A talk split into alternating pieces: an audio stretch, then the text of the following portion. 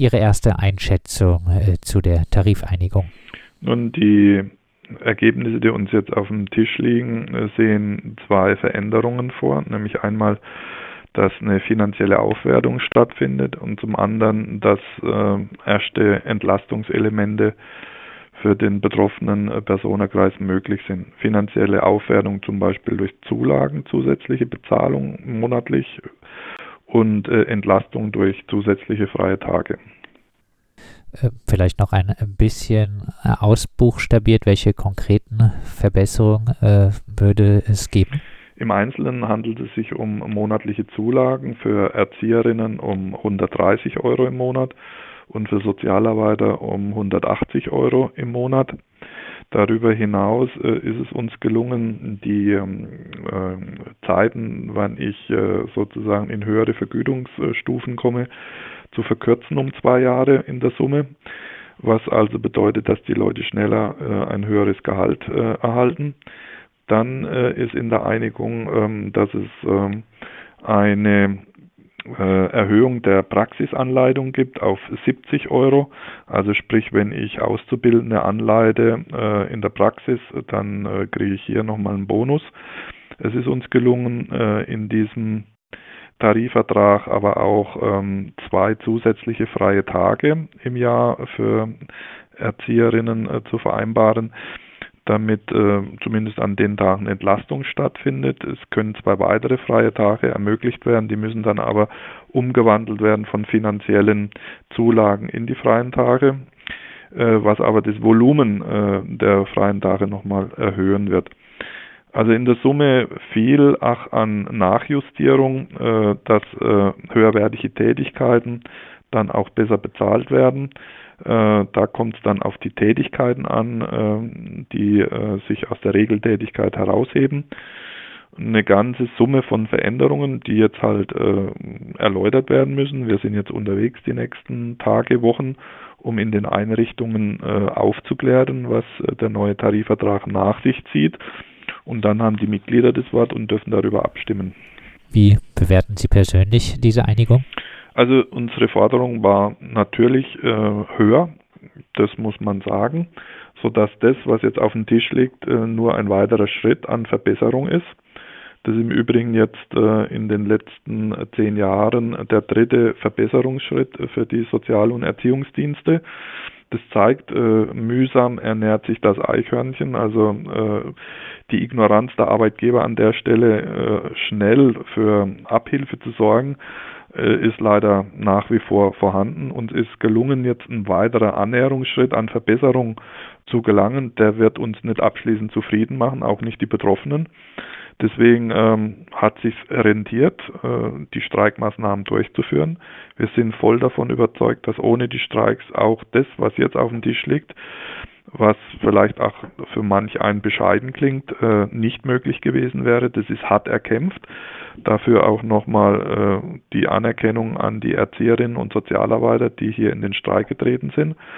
Es zeigt aber auch, wer sich wehrt, kann Verbesserungen durchsetzen aber es ist nicht das Ende der Fahnenstange erreicht. Es wird weitergehen. Die nächste Gelegenheit, Eine. die nächste Gelegenheit, wo Erzieherinnen, Sozialarbeiter für Verbesserungen kämpfen können, ist der 1. Januar 2023. Da laufen die regulären äh, Gehaltstabellen aus. Und dann geht es darum, äh, mit den Beschäftigten bei der Straßenbahn, bei der Müllabfuhr in den Verwaltungen für den gesamten öffentlichen Dienst für Verbesserungen einzutreten. Der jetzige, äh, die jetzige Einigung, äh, die Laufzeit, so wie ich das verstanden habe, äh, würde fünf Jahre betragen. Ist das nicht angesichts der derzeitigen wahnsinnig hohen Inflation ähm, ein schlechter Scherz? Müssen da nicht die Beschäftigten mittel langfristig mit einem realen Lohnverlust rechnen? Sie müssen aufpassen, was Sie äh, vergleichen. Wir haben äh, hier Verhandlungen geführt um Manteltarifragen. Manteltarifragen werden zum Teil nur alle 20 Jahre verhandelt. Da geht es um den Werdekanon, wie Arbeit äh, untereinander austariert wird, also sprich Eingruppierungsfragen äh, oder Entlastungsfragen Was wir weiterhin haben werden, und das hat mit der fünfjährigen Laufzeit des Manteltarifvertrags gar nichts zu tun, ist der reguläre Entgelttarif, also die Bezahlung der Menschen, die sie monatlich äh, erhalten und die mehr oder weniger natürlich auch, wie Sie sagen, der Inflation ausgesetzt ist. Da laufen die Tarife aus, auch für die Erzieherinnen am 31.12. diesen Jahres und können neu verhandelt werden. Heißt, äh, da hoffen Sie dann auch auf ein deutliches Lohnplus. Da gehe ich davon aus, dass wir ein deutliches Lohnplus fordern werden. Und wenn wir wieder die Stärke auf die Straße bringen, wie jetzt äh, äh, im Konflikt Sozial- und Erziehungsdienste, sprich auch streikbereit sind, dann werden wir auch für den öffentlichen Dienst insgesamt diese Verbesserungen äh, gewährleisten können. Eine andere Argumentationsweise durch äh, höhere Lohnabschlüsse in der jetzigen Zeit wird die Lohnpreisspirale angeheizt. Ihre Antwort auf solche Argumente? Das ist Quatsch, äh, weil die Menschen müssen ja mehr oder weniger schauen, dass sie ähm, äh, ihren Alltag meistern, dass sie überleben, dass sie äh, ihre Wohnung, ihre Miete, ihre Energiekosten bezahlen. Und da ist ausschlaggebend, dass die Löhne äh, mithalten, wie die allgemeine Entwicklung ist.